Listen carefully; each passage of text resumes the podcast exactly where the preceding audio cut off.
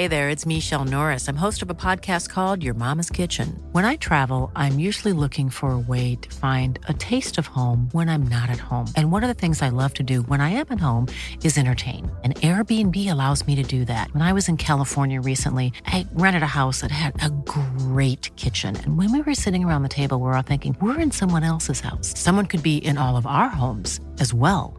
If you have a home, but you're not always at home, you have an Airbnb. Your home might be worth more than you think. Find out how much at airbnb.com/slash host.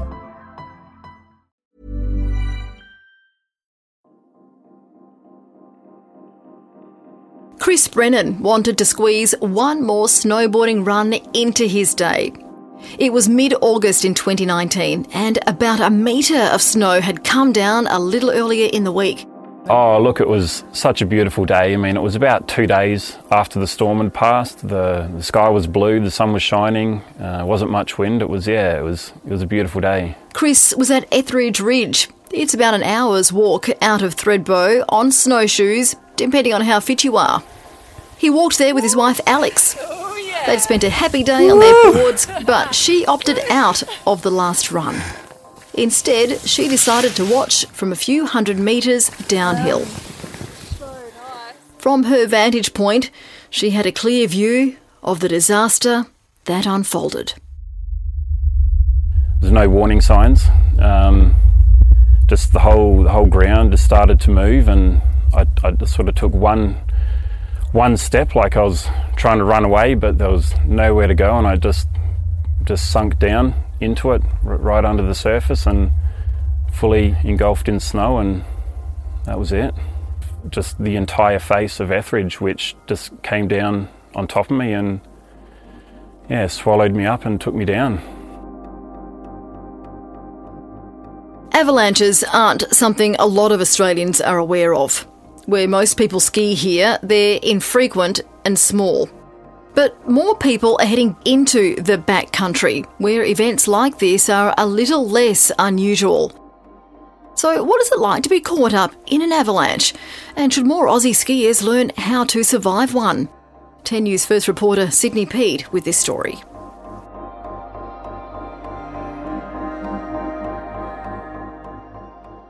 Let's just say from the very beginning that Chris's survival in the avalanche you just heard about was miraculous.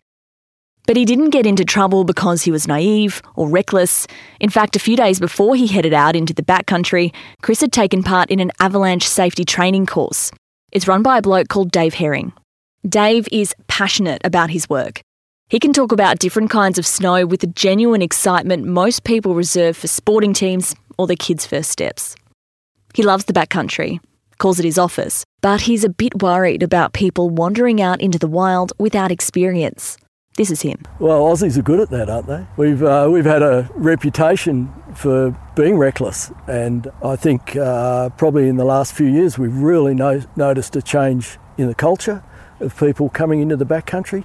But there are still those that uh, don't take it seriously enough, especially people who are coming out of the resort and think they can ski well, and then they go into the backcountry, and then all of a sudden the conditions are changing quickly and radically, and uh, um, they find themselves in trouble.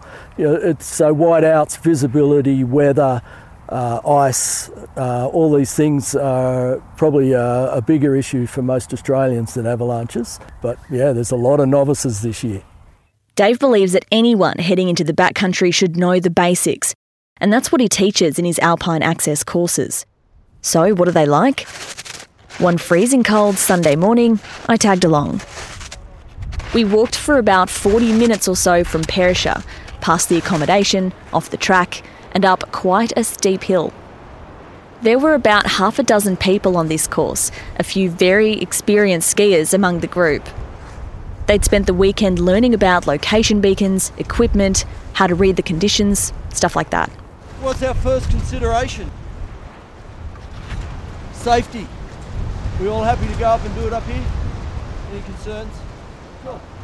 Spread out. Towards the end of the day, Dave sets up a scenario designed to mimic an avalanche. It's a rescue. He buries a couple of location beacons in snow under pieces of plywood. In pairs, the participants carve down the slopes, assess the situation, locate the beacons, and dig them up. Lisa and Rachel were up first. Avalanche! Help! Help! Avalanche! After Dave makes that call, both women rocket down the slope. They're at the scene in seconds. Help! I don't know what's happened. I've lost my mates. How many? I think I can't. I'm not sure. I did have three mates. While Dave talks, they're already unpacking their equipment. The location beacons are set to search, and a probe, which looks a bit like a collapsible tent pole, is dragged from their backpacks and assembled. As they get closer to where they think the person, in other words the beacon, is buried, they start stabbing at the snow with the probe. They're struggling to find anything. Found anything, Rach? Just can't find the human. Minutes tick by. 1.6. They realise a second beacon is buried. This one is a little easier to find. It's quickly dug up with a small shovel. But the first beacon is still missing. They go back to stabbing at the snow. Oh, got him. Finally, the pole hits something. It's now been more than 10 minutes since they first heard the avalanche call. Afterwards, Dave has a debrief and talks to Lisa and Rachel about what went wrong and how they could improve. From the outside, it looked like a pretty solid effort from two very skilled snowboarders, but it wouldn't have been enough. If those were real people that were buried, odds are they would have suffocated by the time Lisa and Rachel dug them out. That's if they weren't already dead from the physical trauma of being dragged down a rocky slope under tons of snow. And this is what strikes me. Even if you have a location beacon on you, and there are people around who also have a working beacon who are able to search for you, and if those people have the right equipment, and if they've been trained and don't panic, it still probably isn't going to be enough. That's what Chris was up against last year when the ground slid from under his feet. And according to Dave, that avalanche that Chris faced was a big one. It took out a slope of maybe uh, four or five hundred metres in length. If anyone's seen the photos of me going in there to check it out afterwards, it, it's it's quite incredible. There are blocks of snow in there the size of buses. It, it's not all, all about being buried in an avalanche and suffocating. Uh, most people die from trauma. So if you survive the trauma, you then have to survive the burial. So, how do you survive an avalanche? Well, the best course of action seems to be not starting one in the first place. Chris knew this stuff. Like I said, he'd taken the course, but he still managed to get in trouble. Chris's story coming up after this break.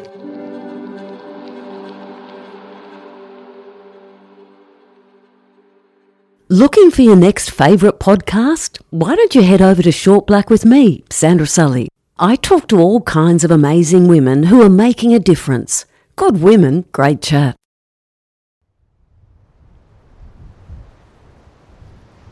So let's go back now to Chris. It's 2019, and he's skiing in the backcountry with his wife Alex. Chris and Alex had the right safety equipment and had been monitoring the conditions all day. They had both been so careful, but Chris admits he got a bit lax.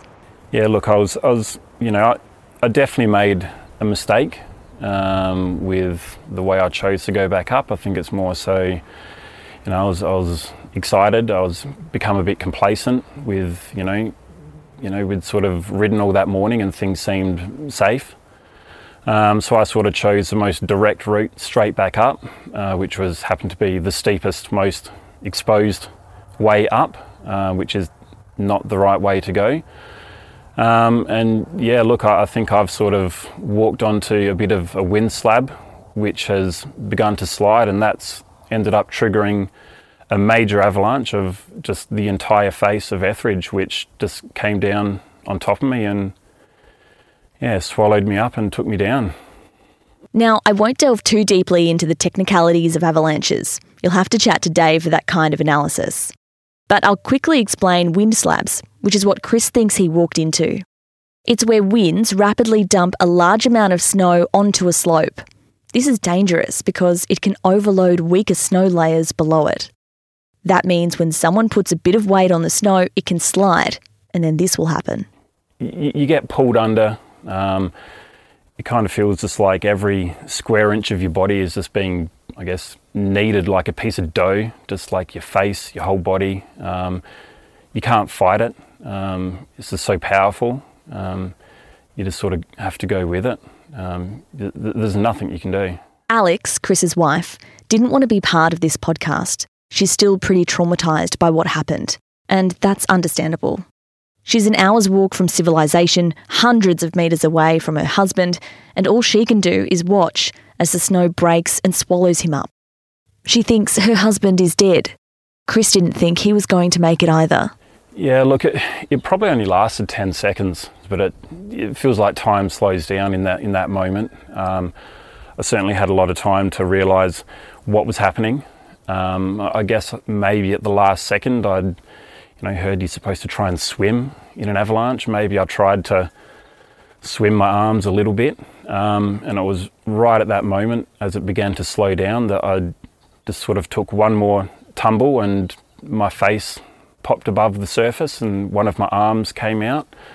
And that's when it came to a stop and it was just, yeah, just staring up at the blue sky and just dead silence and sort of, I guess, yeah, take a breath and realize that, yeah, I was, I was still alive. You know, I had a GPS on me at the time and going back and looking at, you know, the path of the GPS, I could see where the slide happened and where I ended up It was probably about 200 metres that I was pulled under the snow through rocks.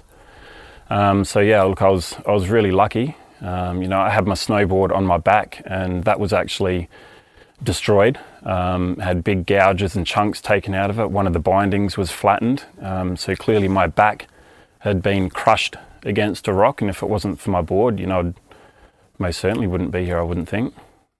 But miraculously, Chris is alive. Once I'd realised that I was okay, um, I just started to try and free myself. You know, I had one free arm. I was able to dig around my face and free my other arm. Um, and I was able to then dig down to sort of my waistline. Um, probably took about five or ten minutes to, to clear the snow down to my waist and take my pack off, um, which sort of allowed me to get my shovel out um, because I was buried in a standing up, fully standing up position. So it was, my feet were a long way down. It's just, you know, you, feel like you're encased in concrete. Um, you, you, can't move. You know, if I didn't have an arm free, there's there's no way I could have dug myself out. And you know, if if my head hadn't have come to the surface, well, there's probably no way I would have survived.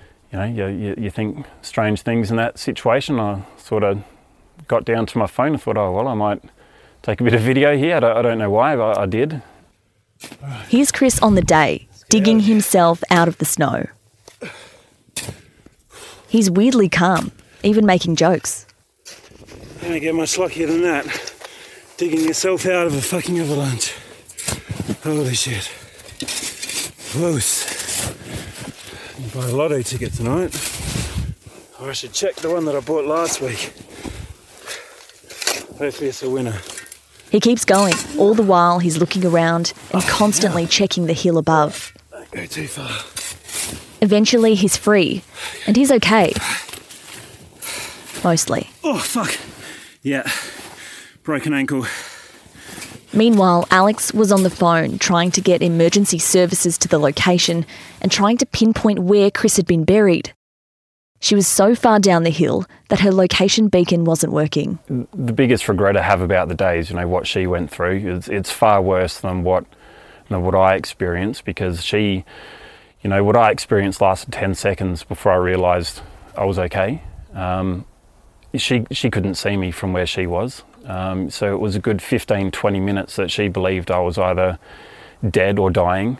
You know, for, for 20 minutes she thought she was going to be you know, putting into practice everything we learned and having to find my body and, and dig me out. Um, I can't imagine how that would have felt. Once freed, Chris crawls until Alex finally spots him. Half an hour later, they're en route to the medical centre with a snow patrol team from Thredbo a thousand tons of dishevelled snow behind them.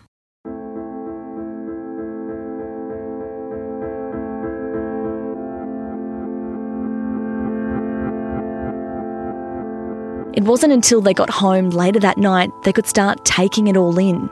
It all just seemed really surreal. I mean, you know, that day after we left the medical centre, I was, you know, put put in a moon boot and we just hopped in the car and drove home and sat on the couch and made some spaghetti bolognese and watched the news and it just didn't feel real. Chris knows his footsteps triggered the avalanche. He knows his eagerness and his complacency in that moment almost killed him. But he says he's grateful.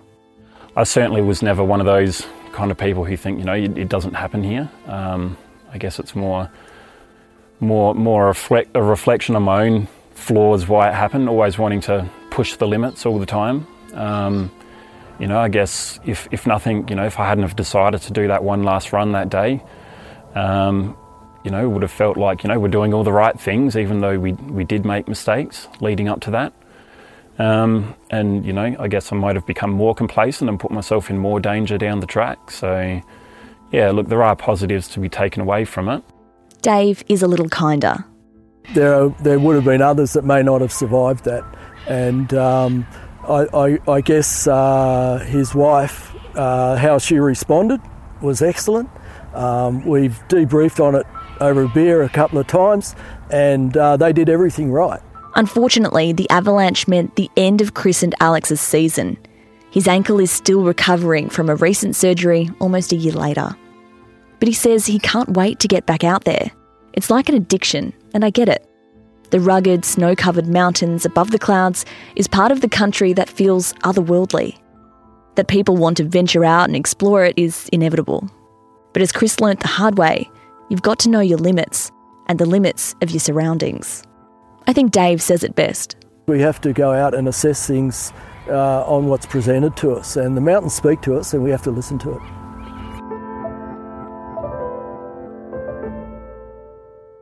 That story by Sydney Peed, produced and edited by Stephanie Coombs. I'm Narelda Jacobs. Thanks for listening. Even when we're on a budget, we still deserve nice things. Quince is a place to scoop up stunning high end goods for 50 to 80% less than similar brands. They have buttery soft cashmere sweaters starting at $50, luxurious Italian leather bags, and so much more.